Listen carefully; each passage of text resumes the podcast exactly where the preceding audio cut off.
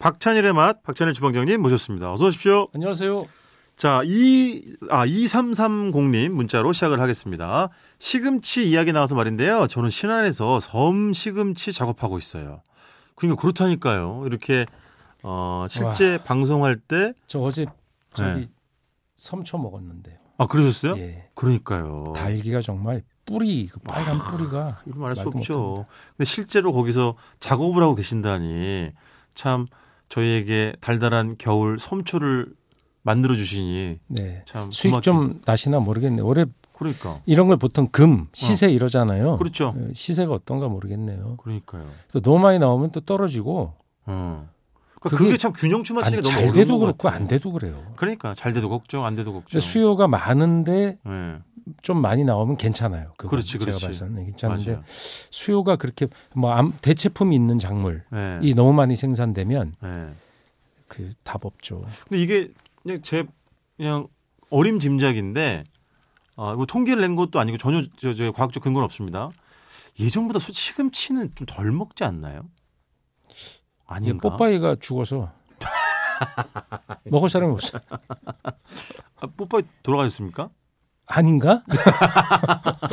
아니 그 네, 나오면 계속 살아계신 거예요, 뽀빠이는? 그 뭘? 아니 우리나라 뽀빠이 네, 선생님 말고. 아, 그렇죠. 만화 영화 뽀빠이 얘기하는 거예요. 그분 예, 종종 하시고요. 큰일 납니다. 예. 아, 왜냐면 제가 예전에 몰타에서 뽀빠이 예, 빌리지라는 데를 가본 적이 있었어요. 예. 파파이 앤 파파이.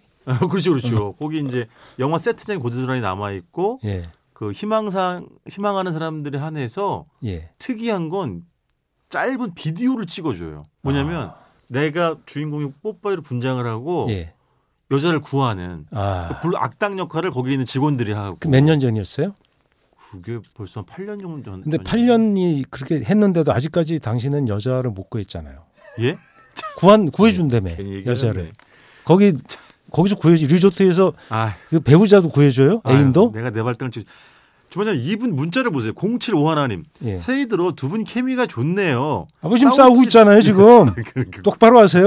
075 하나님의 기대를 충족시켜드리기 위해 저희가 싸웁니다. 예. 변함없이 티격태격하고 있고요. 이번 예, 주 아이템이 네, 회식입니다. 옛날 회식. 회식을 그 상상하는. 네. 이제 70년대 회식을 네, 그 TV로 보면 요새 그 네, 옛날 TV 프로그램 흑백부터 틀어주는 거 아시죠? 알죠. 예, 그걸 알죠. 보면 또 영화 같은데 그러니까 60년대 영화를 보니까 네, 회식을 대포집에서 하더라고. 아, 그렇죠. 그다음에 중국집 2층.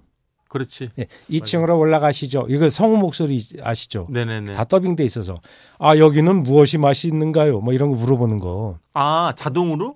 아니, 그런 직접? 더빙 목소리가 그런 게 다 들려요. 주인공이 맞아요. 뭐 신성일 씨가 하고 누가 하든 목소리가 딱 정해져 있어요. 네. 그러니까 직원들도 목소리가 있다니까요. 미리 좀 말씀을 드릴 건 예, 저희가 지금 회식을 할 수 없는 시기잖아요. 그러니까는 네, 그러니까 상상으로 하는 거죠. 회식하시라는 얘기가 아니고요. 아, 4명은 할 수 있어요. 아, 그러네. 예, 될 수 있으면 안 하도록 권장됩니다. 요즘 진짜 회사에서 회식이 없어졌고. 회식의 추억에 대해서 말씀드리는 거고, 그리고 저희가 이제 언젠가부터 저랑 주방장님이 이런 트라우마가 있지 않습니까? 그때 제 성함을 까먹었는데, 아니 그 예전에 했던 얘기 또 하는 거 아니에요? 이렇게 문자 보내주셔가지고 그때 이후로 제가 아주 예민해진 상태인데. 아니 뭐 성장할 수도 있죠. 한 그러니까요. 얘기가 또. 예. 제가 정확히 알려드릴게요. 직장인 회식이라 그래가지고 저희가 2019년 2월 예, 9일에 직장인 회식 1편, 2월 16일에 직장인 회식 2편 했습니다. 밝혀드려요. 그래서 60년대 회식을.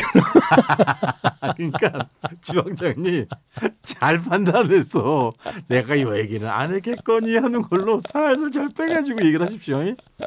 아, 사투리가 나오네. 그랬더니 중국집 가는 장면 나오고. 그렇지. 심지어 대포집에서도 하고. 근데 맞아요. 한식당에서 그냥 네, 뭘 종목이 없이 하는 회식이 많더라고요. 그게 무슨 말이에요? 그러니까 이것저것 그냥 먹는 거죠. 야, 오늘은 무얼 먹으러 가자는 게 네, 뚜렷하지 않았던 것 같아요. 그 얘기는 식당에서 여러 개를 판다. 그게 무슨 말이냐면 네, 회식을 자주 안 했다는 소리예요. 아, 그렇지. 회식 문화가 자주 없었어요. 그렇지. 왜냐하면 자주 네, 했으면 오늘은 뭐 먹어? 삼겹살 이러면 아, 또 삼겹살. 지난번에도 먹었잖아. 이번에는 생등심을 합시다. 아, 그렇지. 이런 그렇지, 얘기들이 있었는데 그런 게 그 당시에는 잘 없었던 것 같아요. 근데 중국 식당에서 많이 했던 기억이 있죠, 그죠? 예, 그게 이제 드라마나 근데 수사반장 옛날 거 보니까 김영사, 뭐 남영사 사건이 해결된 거예요. 아, 그렇지. 뭐 소주나 한잔 하러 가지. 회식이잖아요. 그렇지. 바로 해장국집이에요. 최불암 선생님이 해장국집에서 먹으면서 뭐 얘기하는 장면이 나와요. 아, 그때는 그렇구나. 형사들은 그런 걸 먹는 분위기가 그냥 고정관념이었지 않나요? 그런 게 있었죠. 실제로 그런 거 많이 드셨겠죠. 맞죠. 근데 제가 형사분들하고 회식한 적이 한 번 있어요. 네. 회식에 따라간 적이 뭐였냐면. 아, 그래요? 끌려간 거예요? 따라간 거예요? 그 엽기적인 사건. 끌려가긴요. 제가. 끌려가면 당신이 먹은 게 그거잖아. 지금 형사님이 시켜준 곰탕. 아, 그렇지. 곰탕 아니면 설렁탕. 그 조사받을 때 그렇죠. 곰탕, 해장국, 네. 설렁탕 그런 거 시켜줘요. 짜장면, 짬뽕 이런 거 시켜 먹잖아요. 근데 그날 뭔 사건을 하나 해결했어요. 그 형사님 반이. 네. 그러니까 보통 강력계가 있고 그렇죠. 거기 1반, 2반, 3반 이렇게 또 반장님이 맞아요. 따로 있어요. 그래서 네. 보통 경위 정도 되시는 분이 반장을 하시고 네. 경력한 뭐 20년 이상 네. 그 밑에 이제 뭐 팀장님 계시고 이렇게 해서 서열이 쫙 있고 네. 한 팀이 책상 숫자 보니까 8개 정도 있었던 것 같아요. 8개, 9개. 네. 이렇게 약간 두 개씩 마주보면서 이렇게 이어져가지고. 그렇죠. 티오가 꽉 차인지 몰랐지만 하여간 같이 회식을 간 건 한 6, 7분 정도 같이 갔어요. 갔는데 지금 안 쓰는 말인데 네. 한밭집이라고. 아, 원래 그렇지. 일본 말에서 온 건데 맞지. 밥집이라는 공사장에서 밥 그렇죠. 때는 그런 데를 가시더라고요. 근데 그건 저는 좋긴 한데 옛날 얘기예요. 90년대. 그렇죠. 초반. 좋긴 한데 왜냐면 거기에 지금 보통 이모들이 음식 솜씨가 기가 막히고 손 빠르기가 막 이런 말할 수가 없잖아요. 그러니까 왜 그러냐면 그 반장님의 고향 동생이 하는 밥집이에요. 싸게 해주는 거야. 아, 그렇지. 그리고 주류 반입이 되는 거야. 아, 그렇지. 술을 소주하고 맥주를 사갖고 들어가시더라고요. 아, 식당에서 어떻게 사 먹는? 거긴 안 파나 봐요. 이렇게 한밭집 안 팔 수도 있지. 근로 현장이 맞아. 아파트 뭐 무슨 건설 현장인지 안 파니까 가지고 거기서 그냥 이렇게 같이 먹었어요. 그러면서 얘기하면서 그냥 그 그렇지. 컵에다가. 콸콸콸콸. 스트레스가 극에 달하는 직업. 요즘 형사님들 되게 그 옛날 느낌하고 다르게 샤프한 거 알아요? 아유, 그럼요. 투블럭 자르고 다녀요, 요즘 형사님들. 아, 그럼요. 네. 그럼요. 그리고 완전히 달라요. 갑자기 그 생각이 나네요. 최불암, 조경환, 김상순, 남성훈 선생님. 남성훈 선생님. 그 멤버들 다. 멤버들 그러니까 그때 남형사 역이라는 남성훈 선생님이 좀 인텔리한 맞지? 느낌으로 일부러 나온 거예요. 맞아요. 예, 신세대 형사로. 그리고 조경환 선생은 화를 잘 안 내는데 한번 화가 났다고 하면 그거는 이제 누구도 말릴 수가 없고. 완력제압의 천재. 그리고 김상순 형사는 감의 천재. 감의 천재. 육감. 그리고 육감 수사. 정이 많아가지고 수사하다가 이제 범죄자를 잡았는데 또 그 못 사니까 또 그 집 엄마 찾아가가지고 뭐 보살펴주기도 하고 뭐 이렇게 뭐 끼니 챙겨 먹으라고. 하여간 그 방송에서 제일 많이 나오는 음식은 설렁탕 해장국이야. 그렇지. 생각나네. 이건 좀 이상한 얘기가 들릴 수도 있겠습니다만 그거 있잖아요. 그 은색 투명한 잿돌이 무식하게 큰 거 있잖아요. 그게 항상 거기 있었던 거기 기억이 나고. 딱 이렇게 담배 피는 장면 이렇게 많이 나왔던 거예요. 옛날에 진짜 많이 났더라고요. 보니까 진짜로. 어쨌든 근데 주방장님은 잡지사에 오래 계셨잖아요. 예. 잡지사 회식을 예전에 많이 했잖아요. 아, 삼겹살 진짜 많이 먹었습니다. 진짜 많이 먹었지. 그때가 삼겹살의 전성기였어요. 그 삼겹살 집은 저희들은 방송을 여러 번 했지만 70년대 중후반에 삼겹살 집이 생기기 시작하거든요. 그렇죠. 그러니까 삼겹살 집이라고 가장 오래된 집을 보면 그때 가장 오래된 집이에요. 그때 그 당시 어땠니 여쭤보면 삼겹살 전문으로 시작한 게 아니고 그렇지. 대부분 사이드로 같이 팔다가 80년대 가면서 전문집 바뀌거든요. 하긴. 근데 재밌는 게 제가 연구를 하다 알아낸 게 초창기 삼겹살은 이 양념, 간장념 같은데 찍었다가 구워 먹는 게 많았더라고요. 의외로. 그거 지금도 청주는 그게 대세예요. 그 오래된 집이거든요. 청주가 맞아요. 오래된 집이 맞아요. 청주가 삼겹살의 성지 중에 한 군데잖아요. 맞아요. 뭐 100X 집 무슨 집. 네네네. 그죠? 그 옛날 삼겹살이라는 뜻이에요. 그 지금도 푹 담갔다가 이렇게 구워 여의도에도 그 집이 하나 있었거든요. 서 땡땡 집이라고 하나 있었는데 언젠가 말씀드렸지만 청주에는 불고기 집이 유난히 많은데 불고기라고 해서 가면 삼겹살. 그 제가 뭐냐 물어봤잖아요. 조원장님한테 소고기만 뜻하는 게 아니에요. 그러니까 구워 먹는 건 다 불고기라 그랬던 거죠. 그냥 정말 정복이 뭔데 불고기 이렇게 된 거죠. 맞아요. 말 그대로 불고기더라고요. 불에다 구워 먹는 고기. 그러니까 그런 고기가 있었고 이렇게 냉삼, 날고기를 그냥 구워 먹는 방식은 조금 더 나중에 네네네. 나온 걸로 이렇게 추측이 됩니다. 우리나라는 근데 이런 서민 음식의 기록이 없어요. 그러니까 없죠. 그래서 제가 이렇게 마음대로 떠들어도 돼요. 왜냐하면 예. 들킬 염려가 없어요. 아니 그 사관의 역할을 하는 게 지금 조영장님 하고 계신 거잖아요. 아, 이 사관 옛날 사관은 네. 임금님이 기침한 것까지 다 썼어요. 그러니까요. 3분간 말이 없음. 이런 것까지.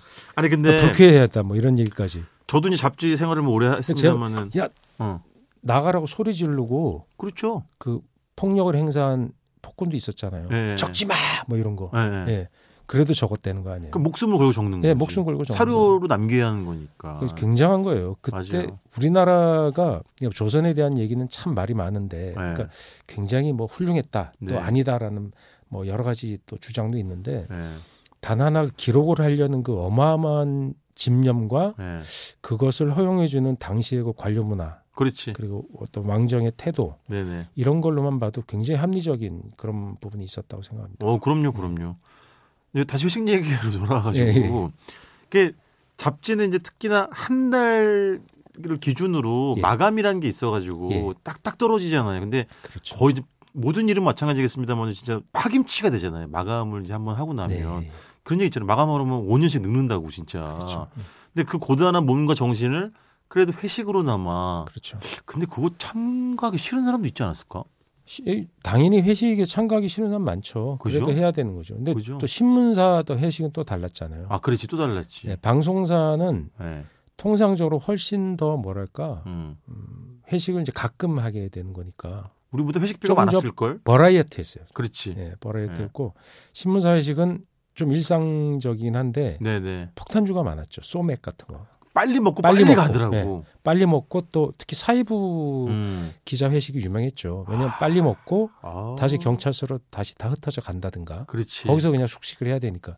지금도 아마 그렇게 할 거예요. 옛날과는 다르다. 확인해 보니까 옛날처럼 그렇게 막 강제에 가깝게 없겠지. 다 뭐야 뭐 이런 분위기는 좀 덜하다 하더라고요. 그럼요, 없겠지. 그때는 약간 그렇게 그 군대식 서열 문화가 강했기 때문에. 맞아. 그리고 특종하는 게 전쟁이잖아요. 맞아요, 맞아요. 그러니까 그런 의식을 고취시키려는 그런 문화가 있었는데 요즘은 신세대 기자들이 많아져서 그렇게 안 하지. 예, 요즘 그렇게 안 해요. 예, 맞아요. 확실히 그런 거 안 해서 옛날 그런 회식을 겪었던 세대가 아직도 있거든요. 그 데스크들이죠. 네네. 그래서 그런 의견 충돌이 꽤 있대요. 아, 그렇겠지. 야, 그렇게 해야지 기자가 뭐 이런 문화도 있고. 아니 주방장님 편집장 할 때는 어떻게 됐어요?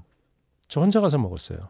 에이 무슨 아니 우리 그 속삭이는 여행지도에 정말 참여해 주신 그 주방장님 편집장이고 김중혁 작가가 기자였잖아요. 예, 예. 그렇죠. 기자가 몇 명 없어서 되게 네. 이렇게 저희는 와인도 먹고 그랬어요. 아주 우아하게. 완전 다르네. 근데 제가 생맥주를 좋아해가지고. 아 그래 직장인 회식은 생맥주 빼놓을 수가 없지 예전에. 그 2차가 생맥주잖아요. 맞아, 저는 1차부터 생맥주를 마셨어요.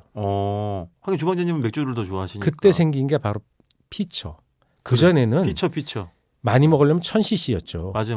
1000cc를 먹었는데 그 후에 뭐 1500, 1700, 2000으로 피처가 나와서 따라서 먹는 문화가 생겨난 거지. 그 전에는 각자 한 잔. 맞아. 그 저그를 조끼라 그랬잖아요. 그렇죠, 한 잔씩 그렇죠. 들고 먹는 문화였죠. 그러니까 생맥주 문화도 많이 바뀌었어요. 그때 20년, 30년 전에도 생맥주 안주는 뭐 그냥 마른 오징어, 뭐 땅콩 이런 거죠. 그렇죠. 2차 가면 뭐 노가리 그런 거죠. 뭐 치킨이 거의 없었어요.